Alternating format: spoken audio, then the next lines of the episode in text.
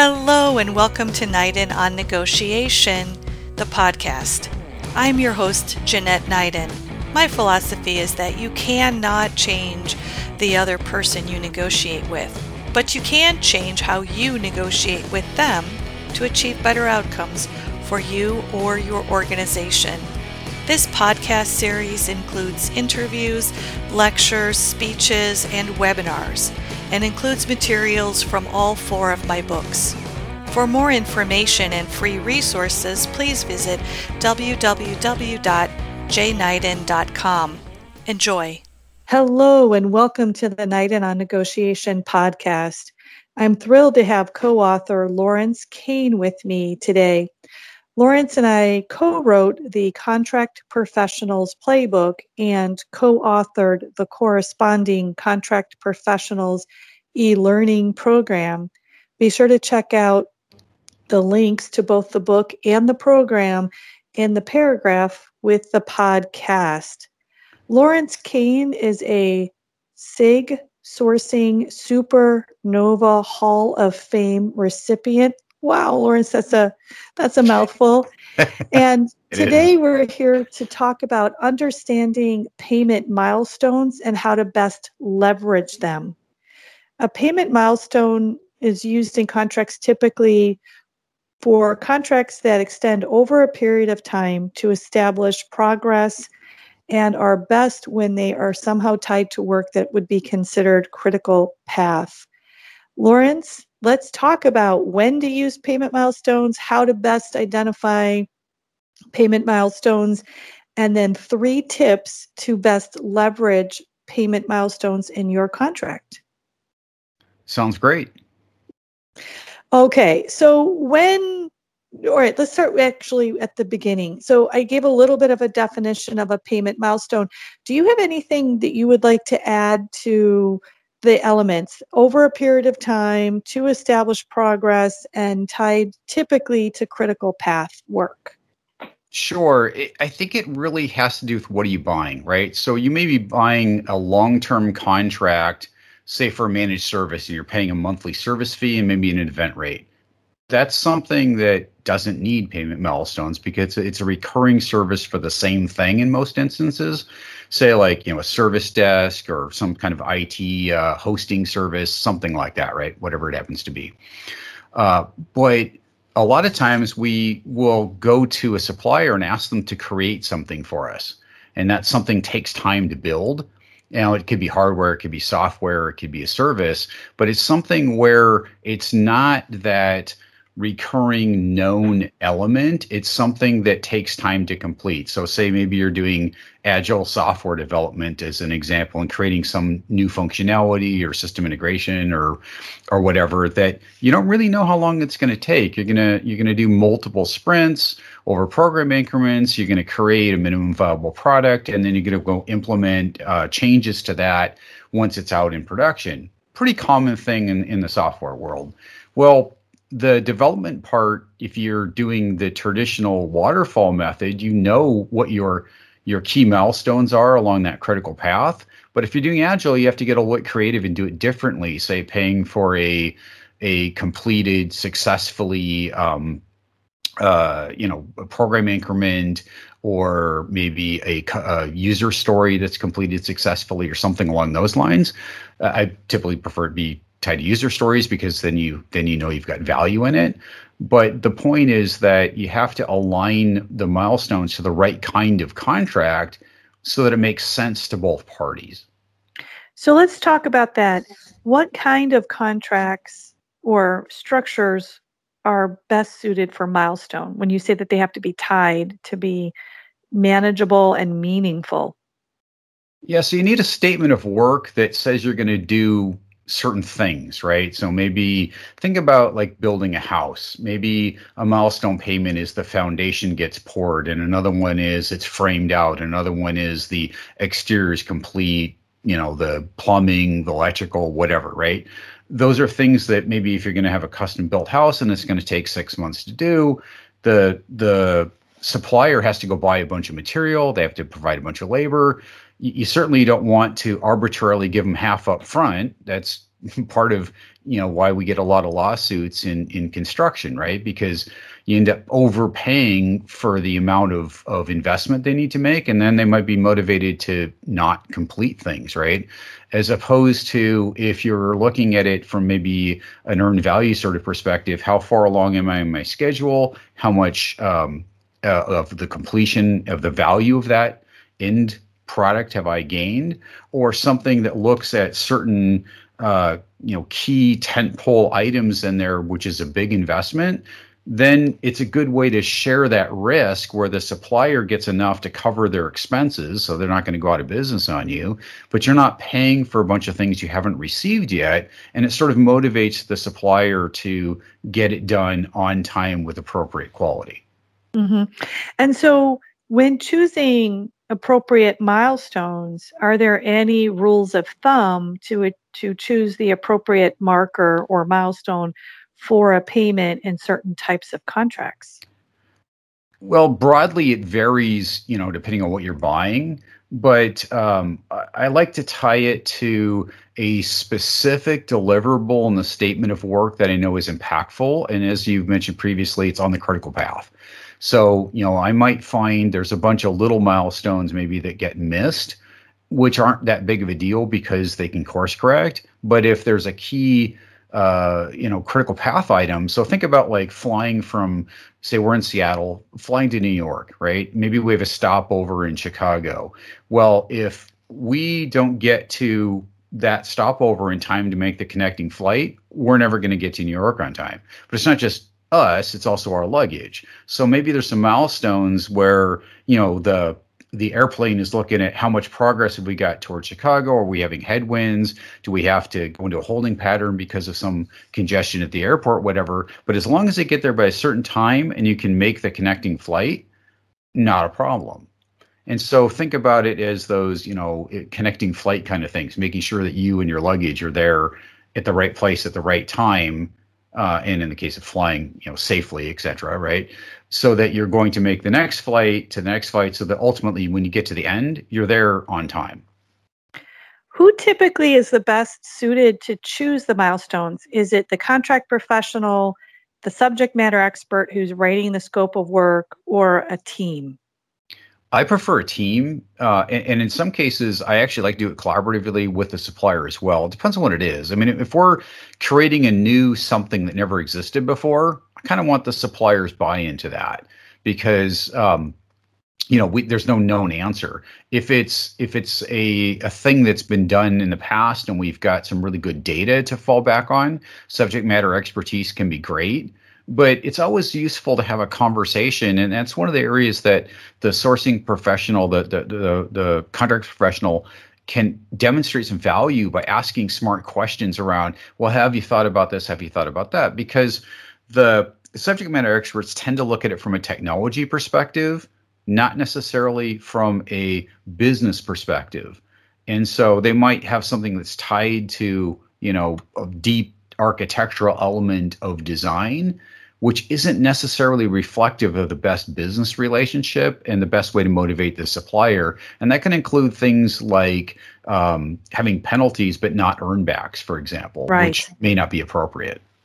Right. No, this is a great conversation because in a situation that I'm currently mentoring the negotiations, part of the team, because we're doing this by team with in, in collaboration with the supplier, uh, mm. Part of the team in private co- conversations, I'm on the buy side, wants to, you know, have certain milestones, um, but but we, the buyer, haven't thought that far. So we don't have that all mapped out yet, and so it's fascinating when you are able to bring the supplier into the conversation where they know the work better than we do there if you've developed the appropriate rapport such as an invested environment they will tell you this is what you need to milestone. You don't need to milestone this. You don't understand. This isn't going to give you the data or the information that you want. If you're worried about you know that flight and connecting with your baggage this is what you need to pay attention to. When it when the plane landed and is there enough time to take the baggage from one plane, get it off and processed and onto the other part of the airport through the tarmac. That's what you need to worry about, not all these other things like did it take off on time and stuff like that. And so that's a really critical aspect that I would encourage our listeners to focus on is do you have the kind of collaborative relationship internally within your company and then externally with the other party where you could transparently talk about what milestones will be meaningful. Absolutely. And usually we're hiring suppliers for the kinds of work where milestone payments are appropriate because they know more about it than we do. We might know what success looks like. We might not know, we may know how to measure that success, but we might not know what really is on the critical path or, you know, where their uh, big expenses are. And we might not think of things like tariffs or compliance costs or, you know, other things that, that we didn't you know consider because we don't do that work ourselves. And so maybe they got a bunch of overhead up front that really needs to be in an early milestone payment to make them whole. And we didn't even know that was a thing because we're just looking at it from a bill materials perspective. Right. Exactly. All right. Well let's talk about three best practices. Let's start with the first best practice which is how do we avoid arguments about whether that milestone was or was not achieved? yeah, that is so important. Uh, it's really by having a good statement of work that's got acceptance criteria and deliverables that are me- actually measurable. Uh, I, I've seen a lot where SLAs or other metrics aren't actually measurable because nobody figured about what's the source system, where, where's the data coming from, how do we know? And you want to have a really objective way of knowing even if it's sort of a, a, an objective subjective way like a customer satisfaction survey or something where you know that's based on emotion but you're doing a survey so you've got data and numbers that you can calculate uh, net promoter score things like that. Or actual you know here's the system performance number here's a you know physical distance number here's a time value or whatever it is. Make sure that it's measurable in some you know way that that preferably is automatable and that's empirical and it's not arguable. So that you're going to spend your time going this is either there or it's not there and not arguing about what's the definition of this and what's the definition of there. Very good. Uh, this is an interesting one because it's i find that some of the companies that I work for do rely too much on the subjective, the happiness factor, the smiley face, and i'm i personally am not sure that milestone payments ought to be tied to the smiley face but i do believe that incentives and bonuses should be what are your thoughts on the subjective portion i, I believe you said it's not something you're in favor of well not Uh, the real answer is it depends. I'm not in favor okay. of it for milestone payments in most instances, but let me give an example. I, I, mentioned earlier agile software procurement, right? Maybe you have a mixed team that's a little bit of the buyer and a lot of the supplier. Well, in that case, the stakeholder satisfaction might be a really big deal because we're creating mm-hmm. something together and we need to have really good teaming and so you might deliver it on time but if you never really understood what those what those um, unmet business need is and how it translates to user stories and you're not getting along and you're sort of pushing a, a solution looking for a problem as opposed to really listening and interacting with with the you know the right user base then you're actually going to end up with a minimum viable product that isn't right so you'll end up with a with an outcome that is suboptimal or, or no good mm. at all. And so, mm-hmm. you know, think about all the software that you'd buy, especially in the early days where, you know, you couldn't figure it out. It wasn't intuitive. And, you know, if you have to, it's, it's like a joke, right? If you have to explain the punchline, it's not very good. Same thing with a user interface.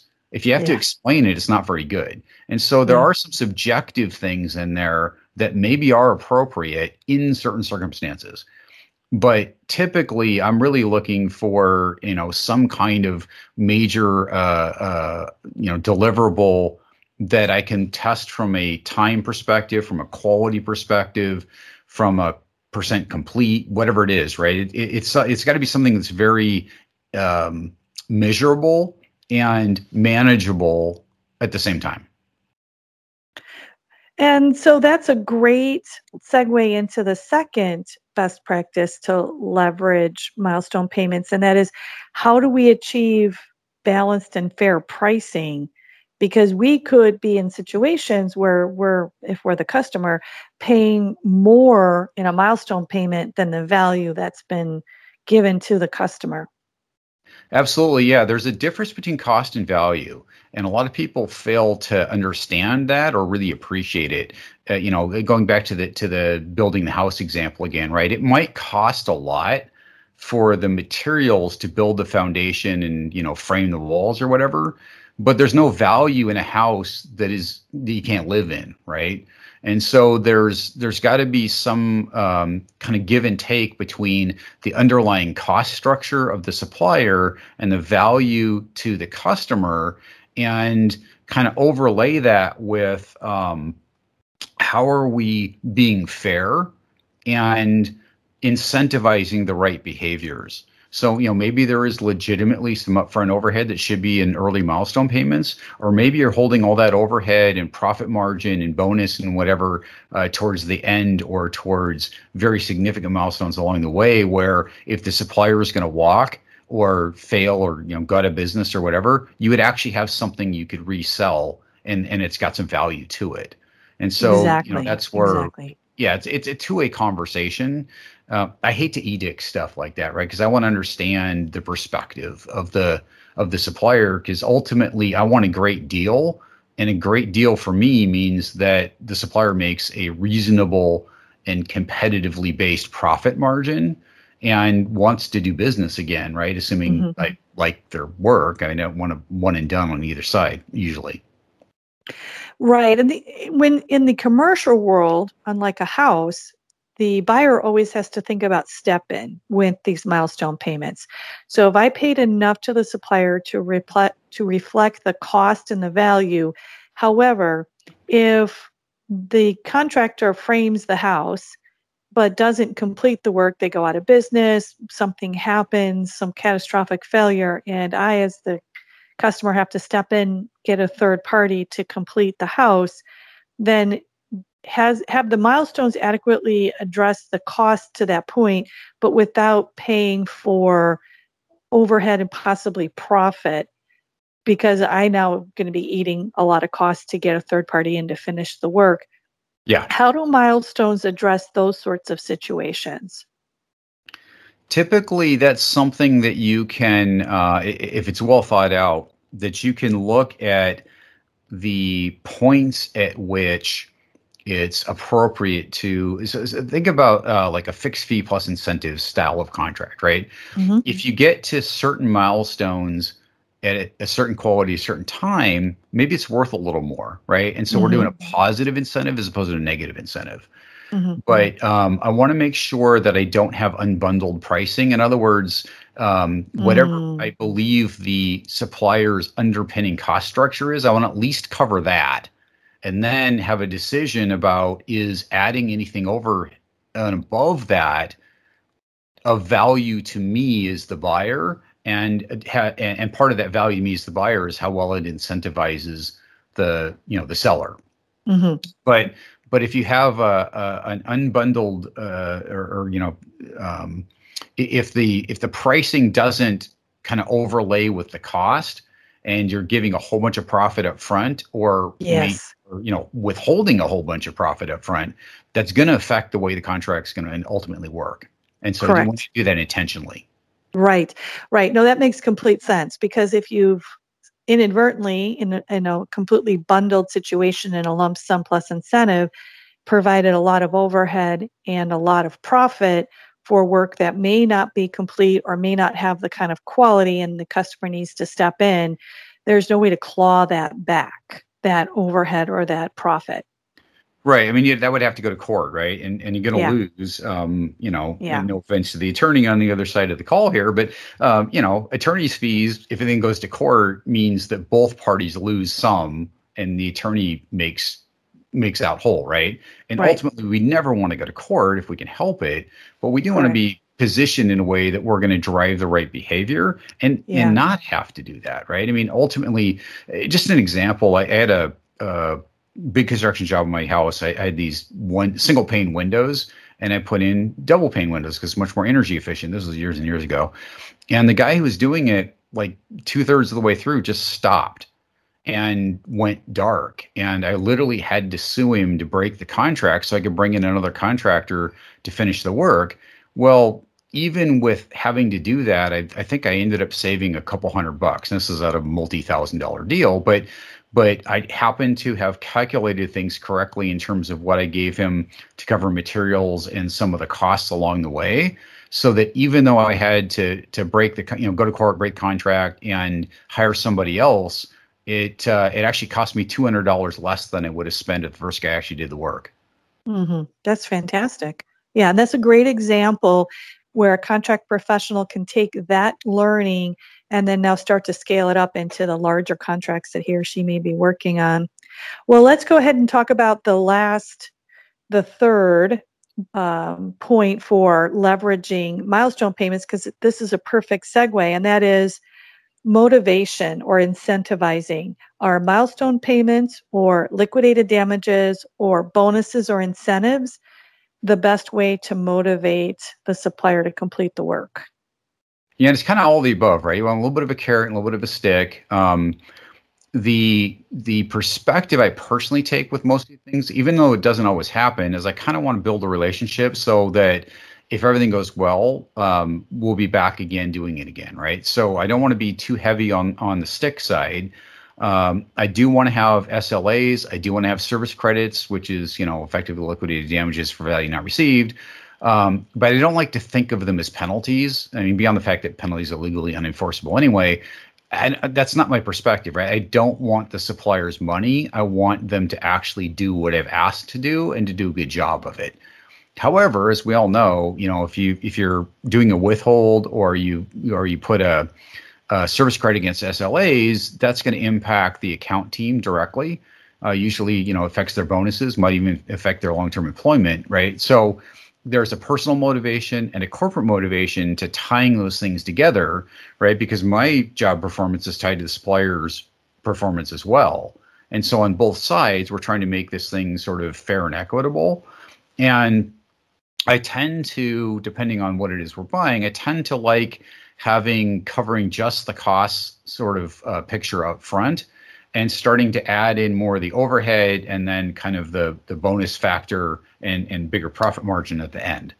Um, not always appropriate, depends on what you're doing, especially if the value of, of whatever you're buying is more of a speed to market or you know something uh, very non-commodity kind of kind of thing you're buying.